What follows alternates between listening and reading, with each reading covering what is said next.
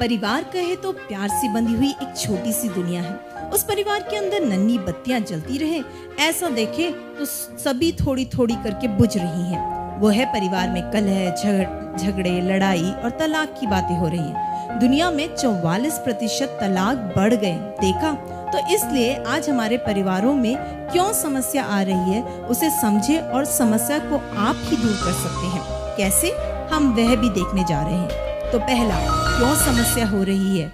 देखे तो झगड़ों में फटी कमीज ना हो, वैसी समस्या ना होने वाले परिवार कहाँ हैं जी? इसलिए परिवार कहे तो छोटी छोटी समस्याएँ छोटे छोटे कलह भी हो सकते हैं, लेकिन इसे एक बड़ी समस्या ना बनने दें। छोटी सी समस्या होते समय ही उसे निकाल देंगे तो कितनी भी बड़ी समस्या की कड़ी को तोड़ सकते हैं। तो मुझे मालूम कुछ कारण उन कारणों को देखने से पहले एक कहानी को देखे तो हमें वो कारण समझ आ जाएँगे। चाय में एक मक्खी मरी पड़ी थी। पति मक्खी को देखते ही बहुत गुस्सा होकर, तुझे थोड़ी भी अक्कल नहीं है? आँखें कहाँ रख आई? ऐसे पूछा। और तब तक एकदम शांत उसकी पत्नी दोबारा आवाज़ देकर लड़ाई शुरू कर दी। फिर हाथ पैरों में पड़कर लड़ाई हुई। अंत में एक चाय का झगड़ा तलाक तक पहुँच गया। तो आए देखे मुझे जो कारण पता है। तो पहली, संचार की समस्या।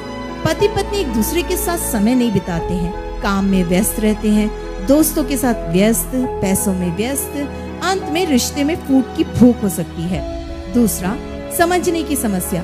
परिस्थिति हमेशा सभी के लिए एक समान नहीं होती है। परिस्थिति के अनुसार एक दूसरे को ना समझने की वजह से छोटे से गुब्बारे को फुलाकर बड़ा कर देते हैं। तीसरा, अहंकार की समस्या। क्यों मैं इसकी बात सुनूं? और क्या यह बोलेगा? और मैं सुनूँगी? यह भी कोई इंसान है क्या? पति पत्नी एक दूसरे के बारे में ऐसा सोचने के कारण समस्या उत्पन्न होती है जी। चौथी, भावनात्मक समस्या। अचानक से, ए, तुझे थोड़ी भी अक्कल नहीं है? ऐसा गुस्से से बोलते वक्त ही समस्या पति पत्नी के बीच में उत्पन्न होती है। पांचवी, गलत निर्णय से होने वाली समस्या। भले ही टीवी पर कोई विज्ञापन छूट के लिए आया हो, वह विज्ञापन खत्म होने से पहले ही उस स्टोर पर जाकर उसे खरीद लेना चाहिए। ओहो, हाय रे, तब तक दिल की धड़कन और तेज हो जाएगी। इच्छाएँ और अनावश्यक निर्णय लेते वक्त ही समस्याएँ आती हैं। छठा, सोच विचार में होने वाली समस्या। अब शादी हो गई और हम सब एक ही परिवार के हैं। ऐसी सोच हम में नहीं होगी तो तुम्हारी माँ को और कोई काम नहीं है। ऐसे पत्नी कहती है, और तेरे बाप ने ऐसा क्या तुझे दिया? ऐसे पति कहता है, काश आपसे शादी ही नहीं हुई होती। ऐसे विचार आपके हैं तो समझ जाइए। सातवां शक से होने वाली समस्या, अगर पति घर आने में थोड़ी देर हो गई हो तो बस काफ़ी है। पत्नी अपने पति पर शक करना और पत्नी फ़ोन में थोड़ा सा मुस्कुराए तो वह सब बातें मन में रखकर कई सालों तक बिना पूछे दिमाग में बुरे बीजों को अपने पास रखने की वजह एक दिन बहुत ही बड़ी समस्या में बदल जाएगी। तो यह सभी समस्या आपसे ही शुरू हुई है। तो अंत यानी हल भी आपके पास ही होगा। कारणों को जानने से पहले एक कहानी को सुना था। दोबारा उसी कहानी को ले। लेकिन हम ये देखने जा रहे हैं कि दूसरा परिवार इससे कैसे निपटता है। चाय में एक मक्खी मरी पड़ी थी। पति देखते ही नाराज़ ना होते हुए पत्नी को समझाने के उद्देश्य से पत्नी को धैर्य पूर्वक बुलाते हैं। आपके चाय का एक बहुत बड़ा प्रशंसक है। देखे कि क्या उसने उस चाय के लिए अपनी जान दे दी है। वो कौन है? पत्नी ने पूछा और पति ने कहा, वह है मक्खी।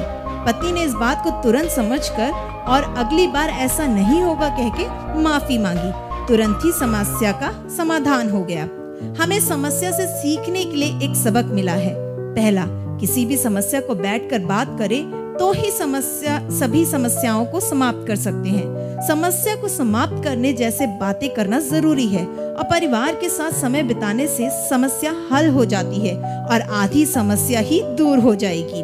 दूसरा, बहुत साल पहले कोई गलती हुई होगी तो उसके बारे में बात ही ना करें। पास्ट इज़ पास्ट बीता हुआ बीत गया। वैसे ही रहने दो।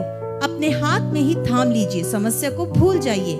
पति पत्नी को होने वाले शारीरिक संबंध और मानसिक संबंध की समस्या होते समय आप एक पिता की तरह और उसी के साथ पत्नी, पति को काम में और परिवार में होने वाली समस्या को पत्नी एक माँ की तरह किसी भी समस्या को समझकर अपने जीवन को जिएँगे तो हमारा जीवन बहुत ही अच्छा होगा। तीसरा तुरंत गुस्सा होकर छोटे छोटे समस्या हो तो बहुत डर रहा हूँ। ऐसे इमोशन को कंट्रोल करना सीख गए तो हमारे जीवन में आने वाली आधी समस्या हमारे कंट्रोल में आ जाएँगी। चौथा, बच्चों को कौन से स्कूल में डालना चाहिए? और पत्नी को काम के लिए जाना है या नहीं? ऐसे छोटे छोटे कार्य से, बड़े कार्य तक दोनों एक दूसरे से बात करके फैसला करें। पांचवा, मैं आठ बजे वापस आऊँगा। हम दोनों मिलकर शॉपिंग करने जाएँगे। ऐसे छोटे छोटे खुशी के वादे कीजिए।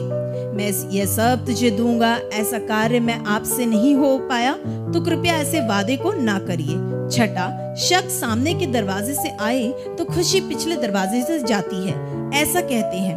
तो आज से ही पति अपनी पत्नी से और पत्नी पति को सौ प्रतिशत प्यार करना सीख लीजिए।